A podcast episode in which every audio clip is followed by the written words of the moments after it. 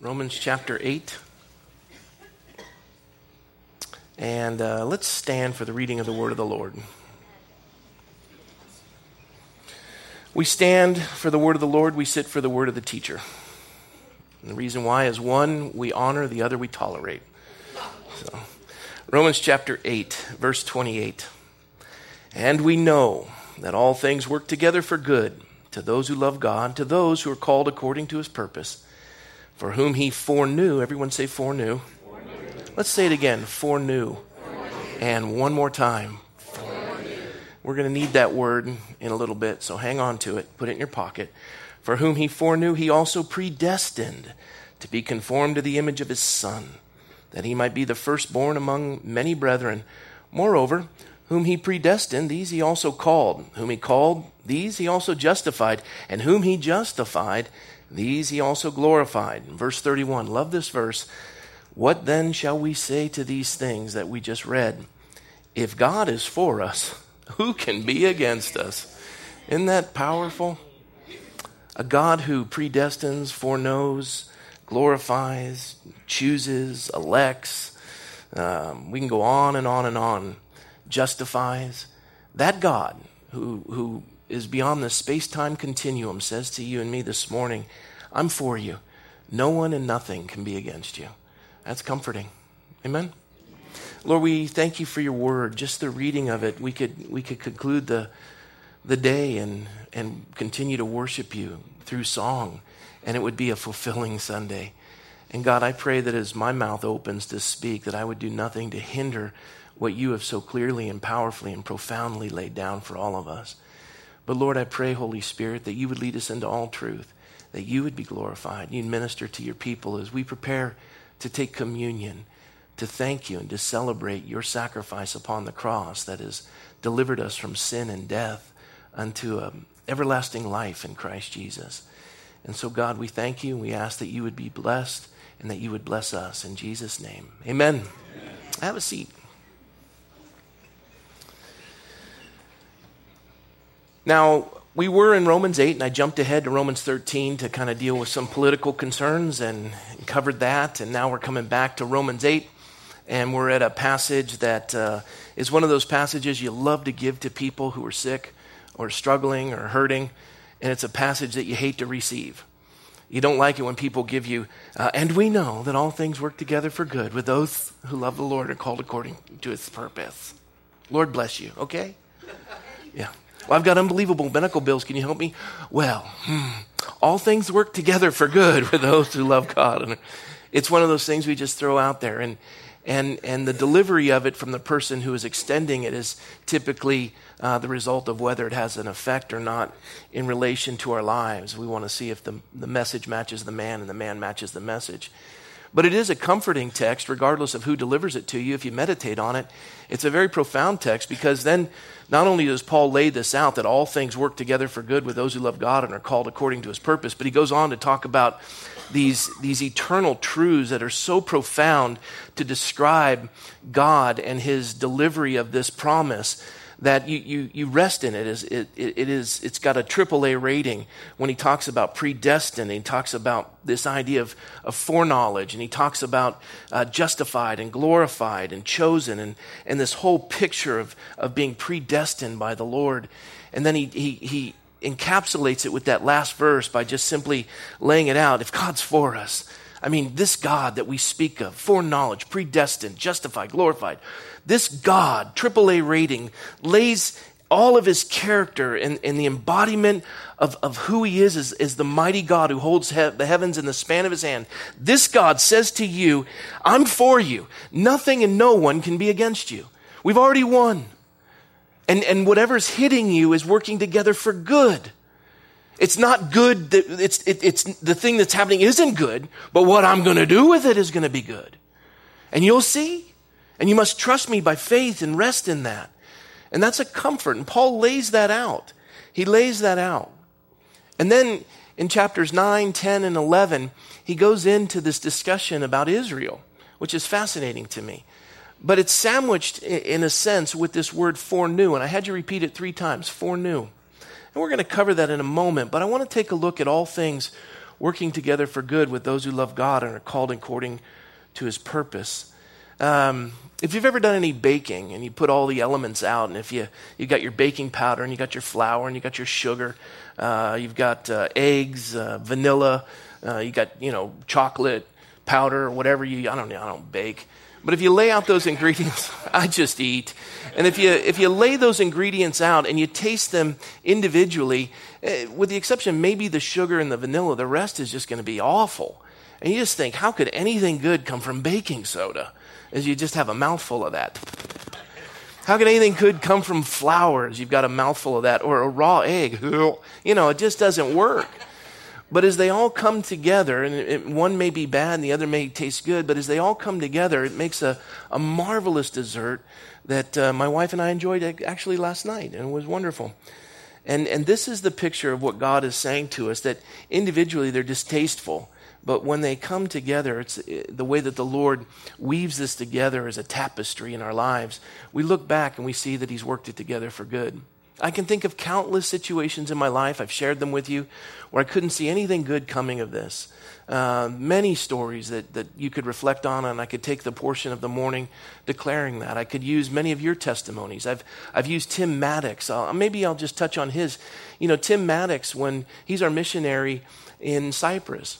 And, and Tim, it's a fascinating story. Tim's father was a, a, very famous dancer named Matt Mattox, who was in Seven Brides for Seven, or Seven Brides for Seven Brothers. Uh, uh, he, was, he was in a number of musicals. Uh, he, had, he had developed uh, a, a, dance um, style that revolutionized uh, the dancing world. And he was sought after, and he was, he was just a, a magnificent man that the entire entertainment industry um, just revolved around in many respects. Well, uh, Matt Mattox and his wife had three sons. Tim was, I think, the middle of the three. And he, uh, being in Hollywood and being a star, he ended up taking off with a younger gal from the choreography line or chorus girl line, I don't know what it was, and took off and, and left the, the mom and the three sons behind, never to see him again. Uh, he ended up remarrying and actually having other children out of marriage. Tim had, had a half brother. He met at his father's funeral. He didn't even know he had a half brother. And shortly after his father's leaving, Tim's mother contracted uh, cancer and ended up dying, an awful death. And then the brothers were farmed out to family members, and Tim ended up out here in California at an age where, first of all, your father leaving is just devastating, and then your mother dying is nobody's going to overcome that. Where's God in all that? Really? Where's God in all that? Your dad leaves? Your mom dies? How could anything good come of that? Devastating. And, and the hurt. A boy needs his dad. need that rite of passage to be told you're okay. You're a man. God wired us that way. How could anything good come of that? Tim ends up out here in California, bitter young man struggles, tries to get in the military, flops on that, ends up getting involved in drugs, heroin, a number of other drugs, ends up contra- contracting hepatitis, ends up being arrested and put in jail. Uh, while he's in jail, uh, life is rotten. And then he comes to Christ. He'd actually been married to an older woman, miserable life. Comes to Christ in jail. The woman had left him. He was just down and broken. And when he got out, he didn't, he didn't have a friend in the world. He was a penny looking for change. Ended up at a Calvary chapel in the high desert. And while he was there, he, he started to grow in his knowledge of the word and studies and started to come to a place to try to forgive his father and comprehend and you know deal with the death of his mother and the heartache of his life and the misery and the mess he'd made and and he, he started to become really gifted at teaching. And you don't want to give a prisoner, an ex-con, any teaching opportunities. And the only place that they let him teach was at the old age home. And so he'd go out there, and they loved on him. And he started to, you know, formulate his teaching, and he just wanted to serve other people instead of lament his condition in life and whine about it. He poured into others. And while he was pouring into others at this rest home, he became very gifted at that, started to minister in prisons and the like.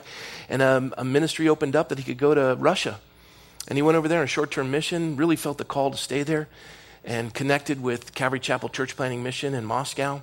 Um, a woman who had had been married, and the abusive husband used to beat the daylights out of her. Uh, she was a single mom, had to leave, never let the man know where, where she was because if he found her, he'd kill her. She ends up in the mission field having come to Christ. She was a waitress in one of the, you know, like Hooters bars. And she ends up in Russia because it was the only ministry that would accept a single mother. She ends up being kind of the housemaid of the dormitory of the Bible college there. And Tim and Darlene, this woman, meet and fall in love and marry. And uh, they're asked to start and plant a church, and they do. And they plant a church in the outskirts of Moscow. Uh, the church grows, one of the strongest churches in Moscow. Tim and Darlene have two more children. Uh, both of them go into ballet and start, te- you know, uh, dancing. One enjoys it. That's Abby. Emma didn't really get into it, and Abby became a phenom in ballet. Phenomenal. Well, a series of events. They had to leave the mission field. They came here to the United States. They lived with us for a period of time. I actually introduced my daughter Molly to ballet. Molly ended up becoming about. She's a teacher now at the California Dance Academy as a result of Abby. And uh, Abby starred in one of the productions of the California Dance Academy. She was unbelievable. I mean, she's a phenom. She actually dances for the, I think, Finland Ballet Company as a contracted ballet dancer. Um, so she, she, uh, she's there, and then Tim and Darlene come and say, You know, we really feel called to Cyprus. Well, going to Cyprus, it's an island in the middle of the Mediterranean. They have no dancing to speak of. And everyone at the California Dance Academy ridicules them. You're going to ruin your daughter's career, blah, blah, blah. Well, she'll study on videotapes and the like. And everyone ridiculed them and, and really pressured them. They end up in Cyprus. Uh, obviously, there's no dancing. Abby's dancing starts to uh, wane. And um, then a man named, um, I've always forgotten his name. Uh, Lambros, thank you.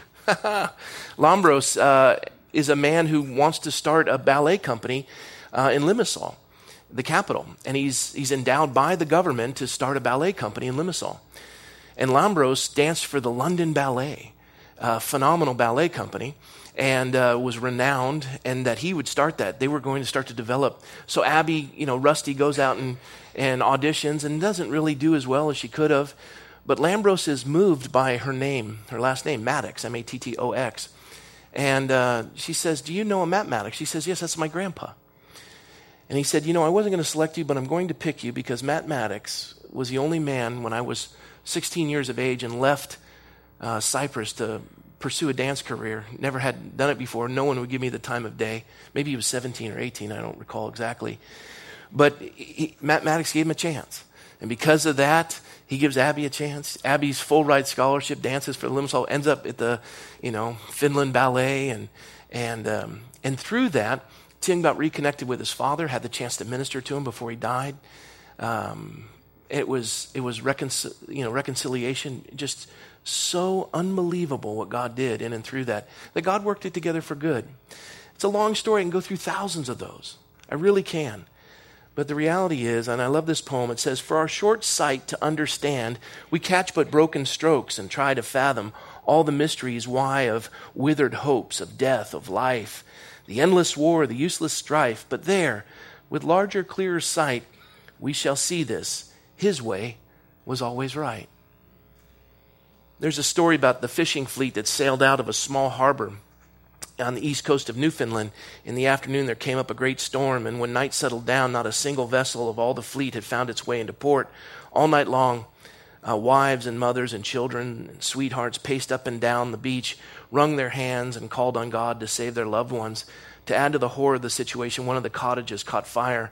Since the men were all away, it was impossible to save the home, and when the morning broke, to the joy of all, the entire fleet found safe harbor in the bay. But there was one face which was a picture of despair, the wife of the man whose home had been destroyed. Meeting her husband as he landed, she cried, Oh, husband, we are ruined. Our home and all it contained was destroyed by the fire. But the man exclaimed, Thank God for the fire. It was the light of our burning cottage that guided the whole fleet into port. So. You can whine and complain or trust Him. And there's a few words I want to focus on, but I want to tie the message in a limited time we have with communion this morning to something a little bit more intense. We see in the passage that we've read this morning a couple of words I want to focus on. One is foreknowledge, verse 29 talks about those whom God foreknew. And in the context, foreknew means to approve of beforehand. I approve you beforehand. And, and the idea is it means that in eternity past, God knew he would approve anyone who accepted his son. He foreknew that those who accepted Jesus would be accepted by him. Predestined is another intense word. And I can spend hours on these, but I don't necessarily think that when Paul was writing this, he was consumed with Calvinism and Arminianism. I think he was writing to a church that needed to know God is solid and I can trust him in the midst of all the persecution we're facing as an early church. Predestined, the passage says he predestined them to be conformed to his image. Once again, this deals with the fact that God decided beforehand that those who accept Jesus would be conformed to his image, that he would have a resurrection body. The idea of called he says that those whom he predestined, he also called. The ones who are predestined to glory are those who accept the call of the gospel. The call is to everyone. You can read that in 1 Timothy chapter 2 verse 4 that God desires all to be saved. And those who reject the call are lost, and those who accept it are saved. If you believe on the name of the Lord Jesus Christ, you will be saved to the glory of the Father. Justified, just as if, it, if I'd never sinned. It's this concept we've covered uh, in, in great detail in previous studies. The ones called are justified, means that you're declared innocent and that everything you do from this point on is right and everything you did in the past is right. Strangely, strangely, that's what justified means. It's a legal term. And glorified is this idea that we, um, when it's all said and done and Jesus returns, we're, we'll be glorified with Jesus. We'll be a brother or sister of Jesus. We'll receive our inheritance in the full from God. Uh, what everything Jesus is, receives, we receive. It's, it's a great gift from the Lord. And all these are profound and very important concepts that I don't want to belabor, and we will at a later date, especially as we get into the latter portions of chapter 8. But I want to take the word foreknew and this idea of all things working together for good with those who love God and are called according to his purpose. And then the idea that if God is for us, who can be against us? I want to ask all of you, and you don't have to answer out loud, but in the quietness of your own mind, I want to ask you have you ever done something where you were completely 100% wrong. I told you not to say anything. Well, you just lied, so praise the Lord. You're now part of us. Yes, we have. And some of us have made some of the most awful mistakes imaginable. I know I have. I probably chief in the room for failure and just missing it missing God altogether in the equation and thinking I, I, I, was justified in my actions and in my anger, and to realize I was so completely wrong. I couldn't have been more wrong. That's hard. In the ministry, there's often times that you, you make decisions and you make choices where you realize the effect it's had on other people, and you realize how you've hurt folks. You realize how wrong I could I, I was and how much pain I caused. We've, do, we've done that in our families, done that in our workplace. Just the awful decisions we make. The beauty of it is, God is faithful and just to forgive us our sins and to cleanse us of all unrighteousness. And the amazing thing is, is even in our mistakes, He uses them together for good. I have no idea how He does that. I don't know how God can be completely sovereign and still give man a choice. I don't know. In the same regard, I have no idea how God can be three persons and still be one, talk to himself and answer himself. I don't know. You say, well, it's, it's like water. You know, water can be a solid, a liquid, or gas. Okay. And, and Rob, it's like you. You're, you're at all at the same time, you're a father, and you're a husband, and you're a son. Oh, okay. But I'm not talking to myself and answering my, I am, but that's a whole other thing. That's Happy Dale kind of stuff, you know. How is this possible? How does God do it? He's, he's eternal, we're temporal. We could try to fit him in a box and, and describe him and understand the fullness of his character, and, and I think we go a little bit overboard. We make him so sovereign that we, we, we lose this idea that God says, For God so loved the world. Not just the called and the chosen and the pre. He so loved the world that all who would call upon the name of the Lord will be saved. How does he give man choice and still be completely sovereign? Does it take away from his sovereignty? I don't know. How does he foreknow? It's like he's getting tomorrow's paper today. Wouldn't that be great in the race racetrack or the lottery? I'd be, I'm in. I'd, I'd, I'd want that. I don't know how he does it, but he does. And the whole concept that Paul is writing is to tell you and me that listen, you screwed up. Listen, you're, you're being persecuted. Yes, you have sickness. Yeah, you're, you're, you're got some financial struggles. You, you got relational issues. The world has fallen and we're all hurting. But God says, I'm for you. And nothing and no one can be against you. And even the miserable stuff that's happening, I'm working it together for good. The stuff that happens isn't good, but I'm going to work it together for good. Think about that. I mean, think of the myriad of eschatology. Eschatology means the study of the end times. What happens? Has Christ already returned? Is he coming for a second return? Uh, are we pre trib, premillennial, post trib, post millennial? What are we? And every eschatology, as I've said countless times, every eschatology comes with an asset and a liability. Every eschatology comes with an asset and a liability. We have in our culture, especially in the early portion of America, we had uh, an idea of preterism or replacement theology, uh, Reconstructionists, where they believe that, that the, the second, second coming of Christ occurred uh, with, uh, uh, in 70 AD. And, and that our job now is to establish Christ's kingdom on the earth. And, and, and that the church has replaced Israel. And when we establish his presence, his church on the earth, then Christ will come and it'll all be done. And that, that was the early Americana idea. It's kind of a reformed position. And as a result of that, um, they were working hard to establish his kingdom on the earth. And that's why they set up Princeton and Yale and Harvard and some of these, these institutes of higher learning. And, and they, they came up with a New England primer, and the education was second to none throughout the world. And, and the asset was they were highly educated and they knew multiple languages and they studied. And you, you look at what they learned in just by the age of 13, you, you look at uh, John Quincy Adams, he was an ambassador to, to Catherine the Great in Russia at the age of 13. He spoke multiple languages. What are you talking about? Trying to get a 13 year old do that today. Well, kind of Donald Trump, but uh, just think about this idea. The intensity of it. And, and so that was the asset. The liability was that churches became cold, boring in some respects. People started to drift. Uh, the replacement theology uh, was, was a struggle. And, and we look at eschatology and we see these things. And it, and it brings us to a place where I think the church has gotten it wrong.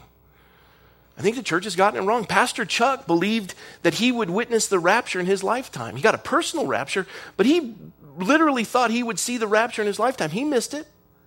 He missed it. A lot of Christians uh, throughout all the history of Christendom believe that they'd see the rapture in their lifetime. They got it wrong. I can think of a number of things the church has gotten wrong. A number of things. And yet God still works it together for good. How? I don't know. I don't know. But the reason why I wanted to focus on foreknew and this concept of, of the Lord saying to his people, Look, I'm for you. No one and nothing can be against you. I will work all of your mistakes, all of your struggles. I'll work them together for good with those who love me and are called according to my purpose. If you're willing to yield like Tim was, you don't want to fight God, but you want to surrender to him and trust him by faith, he'll work it together for good it, it, it, according to Christ. Better yet, hold on to your bitterness. Be angry that your dad left at 13 and your mom died of cancer and blame God and never let it go. And see how that works for you. In a fallen world where sin is is inundating every vestige of, of this world. And, and God can remove sin. The only problem is he has to remove sinners. We're the ones responsible for it. But in his mercy, he allows us to exist so that when in that, those moments we're in a fallen world, pain exists, heartache is, is present, we can either blame God and fight him for the portion of time we have on this earth and die separated from him, or we can realize that he is working it together for good and no one and nothing, no circumstance can be against us because God is for us. And we rest in that. We watch all these things work together for good by faith and we're blown away. Those are the two options. And Paul's writing to a church in Rome that, that Rome has its boot on the neck of, of believers. And the persecution isn't just coming from, from Rome, it is coming from the Jews. They are hunting down Christians. Paul himself knew about it. He was one who was enlisted to hunt down Christians. And Jews are persecuting the church. Romans are persecuting the church. The Christians are fair game for the world. And they're hoveling in these catacombs, and, and, and Nero is about to come to They're scared to death. And Paul's writing to them, and he's just saying, No one and nothing can be against you because God is for you. And all these trials are working together for good. And this is the God who's doing it. He is foreknew. He, he predestined. He's glorified, justified. These are the concepts that you, in your feeble mind, can't even comprehend. And you try to do it, and it just sounds weird. But this is the God who has you in his hand. Settle in that. And as he's speaking to this church in Rome that is encompassed by a number of Gentiles, Gentiles meaning non Jews, even then, anti Semitism is beginning to rage in the church. These Romans are looking around saying the Jews are responsible for my misery. And I have to tell you something you'll never grow in the Lord if you hold on to bitterness and unforgiveness.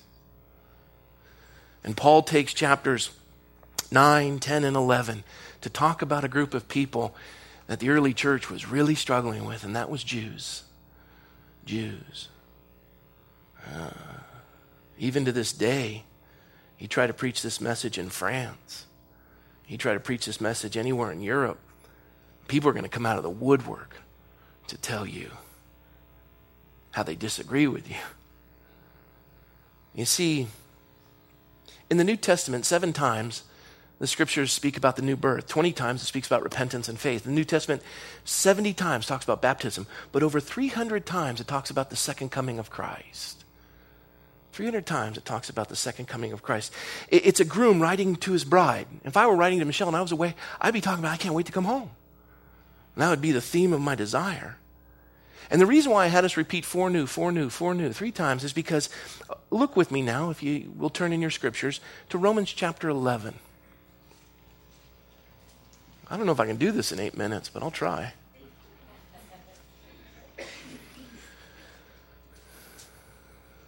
Romans chapter 11, verse 1. Paul's speaking.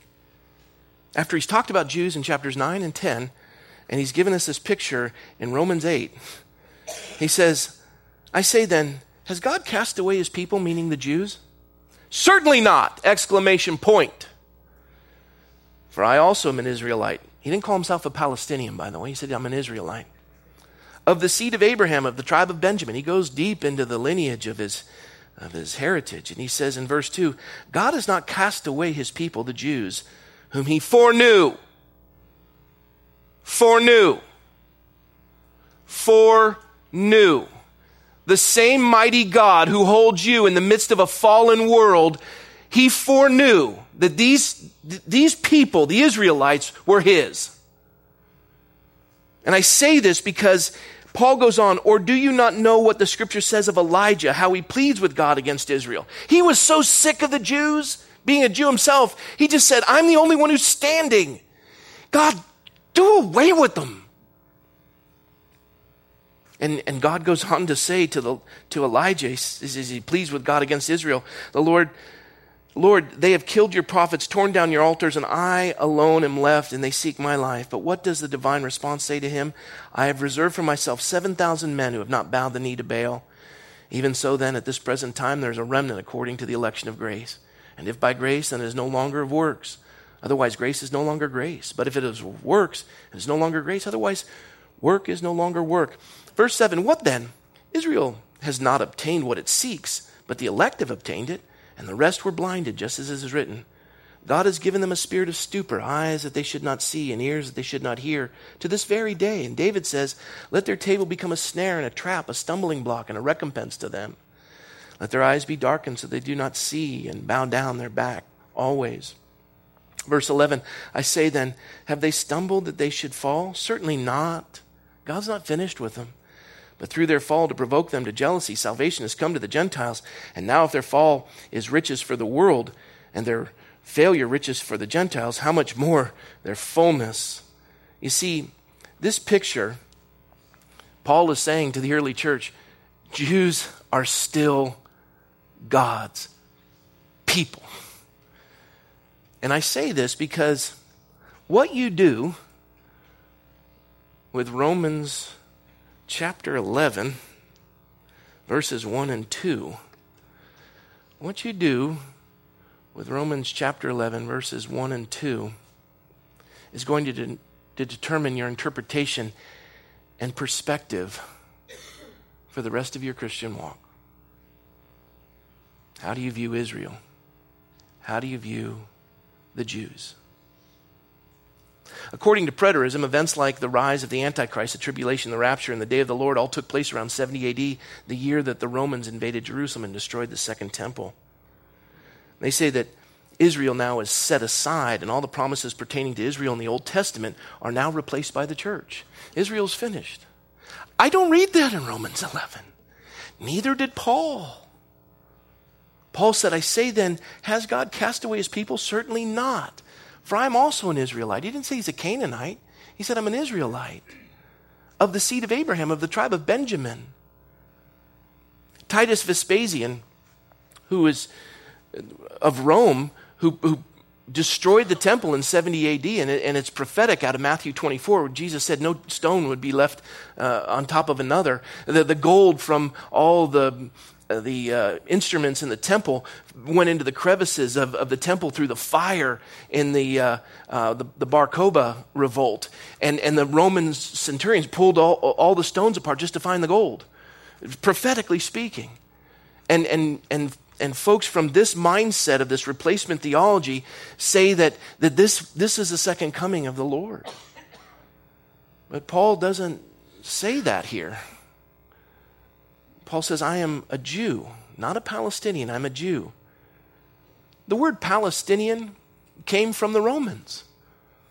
After they had destroyed the, the revolt of Bar Kokhba, and, and, and, and you saw Masada, and we'll travel there in Israel. After that, after they had destroyed this nation of Israel and removed it, what they said is, we're not going to call the land Palestine, which was an ancient form of the word Philistine, to insult the Jews. So anyone born or living in this region that they now call Palestinia, whether you were Muslim, whether you were Druid, whether you were Christian, whether you're Jewish, you were a Palestinian. And you were marked on your birth certificate as such. But the Bible doesn't call it Palestine, the Bible calls it the land of Canaan. And having called it the land of Canaan, there's some very important things to understand in relation to all of this. I want to share with you a couple of verses in regards to it in our remaining time. Genesis, and I'll, I'll read this in a moment. Look at verse 2 of Romans 11. God has not cast away his people whom he foreknew. Or do you not know what the scripture says of Elijah? And we went through this. How could God foreknew? How could God foreknow these Israelites and then cast Israel away? And if God does that to the Israelites, then where can you even remotely consider holding on to Romans 8:28 and putting it on your greeting cards? Or certainly Romans 8:31. 9 times in the Old Testament God is referred to the God of Abraham, Isaac and Jacob. 203 times he's referred to as the God of Israel. He didn't do away with the Jews. He didn't do away with Israel. God is addressing uh, this, this issue right here in Romans 11 1 and 2. And again, Paul is addressing a Gentile church, a Gentile church that's sick of Jewish persecution. It's amazing how we develop theology over people we hate. Here we are in the United States of America. You look at all the secession documents of the southern states, the 11 Confederate states, it all had to do with slavery. And they had biblical justification for enslaving other human beings and calling them a lesser race. Fascinating. It's happening today. Are you Ashkenazi? Are you Sephardic Jew? Is your nose big? Where do you come from? Let's look at your birth certificate. There's growing anti Semitism in the church and all around the world. Genesis 3 you have this idea where the Lord said that you shall bruise his heel, but he shall crush your head, and from the seed of the woman will come the Messiah in Genesis 3. Anti Semitism is satanic. And I imagine there'll be some insulted folks in the, in the room. Now, I don't seek to insult, but I, I'm going to be candid. It's satanic. The Egyptians tried to kill the firstborn of all the Jews to get rid of them. Anti Semitism with the Assyrians, the Babylonians. You read the story of Haman and Esther, Mordecai. Murdering and wiping out the Jews. The Medo Persians. Look at Rome, the anti Semitism in Rome. Herod. Herod. You see, I say it's satanic because Satan himself, through Herod, wanted to kill the firstborn males to avoid the coming of the Messiah. She's not leaving because she's anti Semitic. She has somewhere to go. I'm watching you all go, oh, this isn't good. Give her a break. Herod tried to kill the firstborn because he tried to hinder, he tried to prohibit the coming of the Messiah, the birth of the Messiah. And so Herod had all the male children murdered.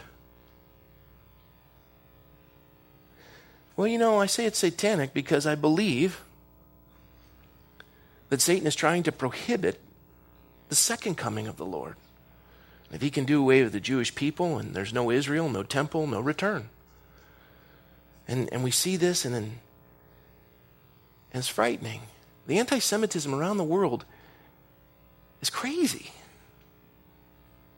And, and, and there's folks in the room, you were raised like some folks in the South were raised with, with prejudice. I, I remember being at Tulane University from California. I'm in the, the meal line with this, my brand new roommate I'd met that day. He was from Baton Rouge, Louisiana. We're in the line. Uh, enormous African American football player was in front of us. I'd introduced myself, neat guy. And we're sitting there, and, and Robert Allison's behind me. He's the, the guy on my team that I just met, my new roommate. His Bible was open when I went into the room. I'm like, praise the Lord, a Christian. It's, it's King James Bible. I was like, wow, this guy's solid. And I'm in the line, and he's a little, he's a breaststroker, swimmer, and he's tiny. He was like a little over five feet. And, uh, and this football player in front of me is like six, seven, just ripped. And, uh, and we're in this line. It's hot. It's a Louisiana summer. And I, I, I'm sweating. I go, man, I wonder what the delay is. Right behind me, Robert Allison goes, I bet you it's some dumb nigger. I'd never heard that, na- that word. Some of you are shocked I said it. I was shocked hearing it. And, and I, I went, what? And the guy goes, what? He goes, he steps out in front of me. He goes, you heard what I said. I'm looking at him. I'm thinking, this guy has meals bigger than you. he was ready to throw down. He had been raised with this hatred. And, and, and, and you just become irrational. And he's reading a Bible. And he wanted to walk me through all the justification for his hatred of a person with skin of a different color. Are you kidding me? Where do you get this stuff? It comes out of hatred. You were hurt. It comes out of fear. Stories you've been told. Early church fathers believed in the millennial reign of Christ. They believed in it. Irenaeus, Tertullian, Hippolytus, they all believed in this. The first through the third centuries of the church were all millennialists. They believed in the thousand year reign of Christ. Papias, who, who was discipled by Polycarp, Polycarp was discipled by John the apostle john this is a first century like verbatim picture that they believed in this millennial reign of christ justin martyr lactantius commodius tertullian the only one who didn't was a guy named origen. And what he did is he allegorized scripture. And in all these prophetic end time scriptures he allegorized them. You don't allegorize if it's not supposed to be allegorized. And he did it just to rewrite it. And the sad thing is augustinian adopted origen's writings and his teaching. And so what he did is, is Augustine set aside Israel. And it became predominant in the Middle Ages, this theology, that the church is now taking the place of Israel, replacement theology. And in the Middle Ages, you had the Black Plague. And, and the Jews survived the Black Plague in, in larger numbers because of their, their, their ceremonial cleansing. These were things they followed, and that's why they survived the Black Plague. But, but everyone who's dying is watching Jews live, and they, they, they own the businesses and they're living. They've obviously done this to us. And so they started to say that, that the, the blood of our children are in the Passover cup. And this rumor spread. And, and sadly, Martin Luther followed this theology. Martin Luther. Some of you are Lutheran. Listen, Martin Luther's a believer. He did great things for the church. The Reformation, we wouldn't be here without what he did. I'm thankful for Martin Luther, but I got to tell you, he got this one completely wrong. This is Martin Luther, 1548. Ready? Speaking of the Jews, what shall we Christians do with this rejected and condemned people, the Jews? Since they live among us, we dare not tolerate their conduct now that we are aware of their lying and reviling and blaspheming. If we do, we become sharers in their lies, cursing and blasphemy. Thus we cannot extinguish the unquenchable fire of divine wrath of which the prophets speak, nor can we convert the Jews. With prayer and the fear of God, we must practice a sharp mercy to see whether we might save at least a few from the glowing flames. We dare not avenge ourselves. Vengeance, a thousand times worse than we could wish them already, has been by the throat, has them by the throat. I shall give you my sincere advice. First, set fire to their synagogues or schools and bury and cover, uh, to bury and cover with dirt whatever will not burn, so that no man will ever again see a stone or cinder of them. This is not to be done in honor of our Lord and of Christendom, so that is to, is to be done in honor of our Lord and of Christendom, so that God might see that we are Christians and do not condone or knowingly tolerate such public lying, cursing, and blaspheming of His Son and of His, of his Christians. For whatever we tolerate in the past unknowingly, and I myself was unaware of it, will be pardoned by God. But if we, now that we are informed, were not to protect and shield such a house for the Jews existing right before our very nose, in which they lie about, blaspheme, curse, and vilify and defame Christ and us, as was heard above, it would be the same as if we were doing all this and even worse ourselves. And we very well know. Second, I advise that their houses also be razed and destroyed, for they pursue them in the same aims as in their synagogues. Instead, they might be lodged under a roof or in a barn like gypsies. He says, third, I advise that their prayer books and the Talmudic writings in which such idolatry and lies, cursing and blasphemy are to be taken from them and burned. It goes on for six of these. Martin Luther we're Protestants because of Martin Luther. He wrote this. So vile were these writings that it's not shocking that Hitler called Martin Luther a national hero and quoted him in Mein Kampf.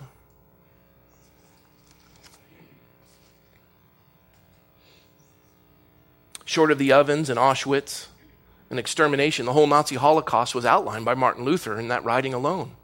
Some of you are struggling with this. That's his writings, not mine. It's no wonder that Hitler and Julius Streicher quoted Martin Luther for their justification of the murder of the Jews. I have to tell you something. Martin Luther got a lot of things right, like all of you did too, and he got this one horribly wrong. Some say the Holocaust never happened. Yeah, we all live in a bubble, read about it. God's not done with Israel. Israel is real and it's not going anywhere. You have any questions about that? Look at 1948, 1956, 1967, 1973, 1982. Every time somebody tries to take down the Jews, they're still there. They're surrounded by enemies in a sea of, of, of hatred, and they still survive. How? God. I have to tell you, Jews are a frustrating people. So are Christians. When I go to Israel and I see they're talking about life and aliyah and they want to bring the you know, fruitfulness to the desert and on and on. Uh, of, of all the nations in the world that, that are governed by laws, law abiding governments, they have the highest abortion rate of any nation on the face of the earth. I look at them and I say, you're, you're wanting to bring Jews back from every other part of the world, but you're killing your own. And every time you serve in the, in the IDF, the Israeli Defense Force, I think you're permitted one or two abortions paid for by the government. They have an unbelievably high abortion rate. I'm shocked by it. I, I don't understand how they vote as a block. I, I struggle over many of these things. But granted, I struggle over the Christian church as well. Abortion is present in the, in the body of Christ. Our voting patterns are. Look at North Carolina. We're strange. 77% of the election was evangelical Christians, and they, they, they were divided by three candidates. They, can't, they, they don't even know what they're doing. But that doesn't, that doesn't take away from the fact that God has ordained that they are His. They're His people. Genesis 17 7. I'm almost finished. I will establish my covenant, between me and you and your descendants after you in their generations for an everlasting covenant, to be God to you and your descendants after you. Also, I give to you and your descendants after you the land in which you were a stranger, all the land of Canaan, as an everlasting possession, and I will be their God. Genesis 48 4. And said to me, Behold, I will make you fruitful and multiply you, and I'll make you a multitude of people, and give this land to your descendants after you, and as an everlasting possession. Jeremiah 31. Thus says the Lord, who gives the sun for light by day, the ordinance of the moon and the stars for light by night, who disturbs the sea and the waves and roar. The Lord of hosts is his name. If those ordinances depart from before me, says the Lord, then the seed of Israel shall also cease from being a nation before me forever. Thus says the Lord. Last time I checked, the stars were out this morning. If heaven above can be measured and the foundations of the earth searched out beneath, I will also cast off all the seed of Israel for all that they have done, says the Lord. You see, he's merciful, he's gracious. Thus says the Lord who, uh, no, I've already read that. Zechariah 12. Behold, I will make Jerusalem a cup of trembling unto all the people round about, and when they shall be in the siege, both against Judah and against Jerusalem. And in that day I will make Jerusalem a burdensome stone for all the people. All that burden themselves with it shall be cut in pieces, though all the people of the earth will be gathered together against it. The Lord will save the tents of Judah first, so that the glory of the house of David and the glory of the inhabitants of Jerusalem shall not become greater than that of Judah. In that day the Lord will defend the inhabitants of Jerusalem. The one who is feeble among them in that day shall be like David, and the house of David shall be like God. Like the angel of the Lord before them, it shall be in that day that I will seek to destroy all the nations that come against Jerusalem. And then finally, verse 10 And I will pour out the house of David on the inhabitants of Jerusalem, the spirit of grace and supplication. Then they will look on me whom they pierced. And yes, they will mourn for him as one mourns for his only son, and grieve for him as one grieves for the firstborn. We close this morning and prepare for communion with this mindset.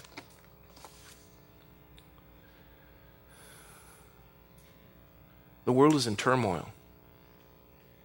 God has a, a, plan for Israel.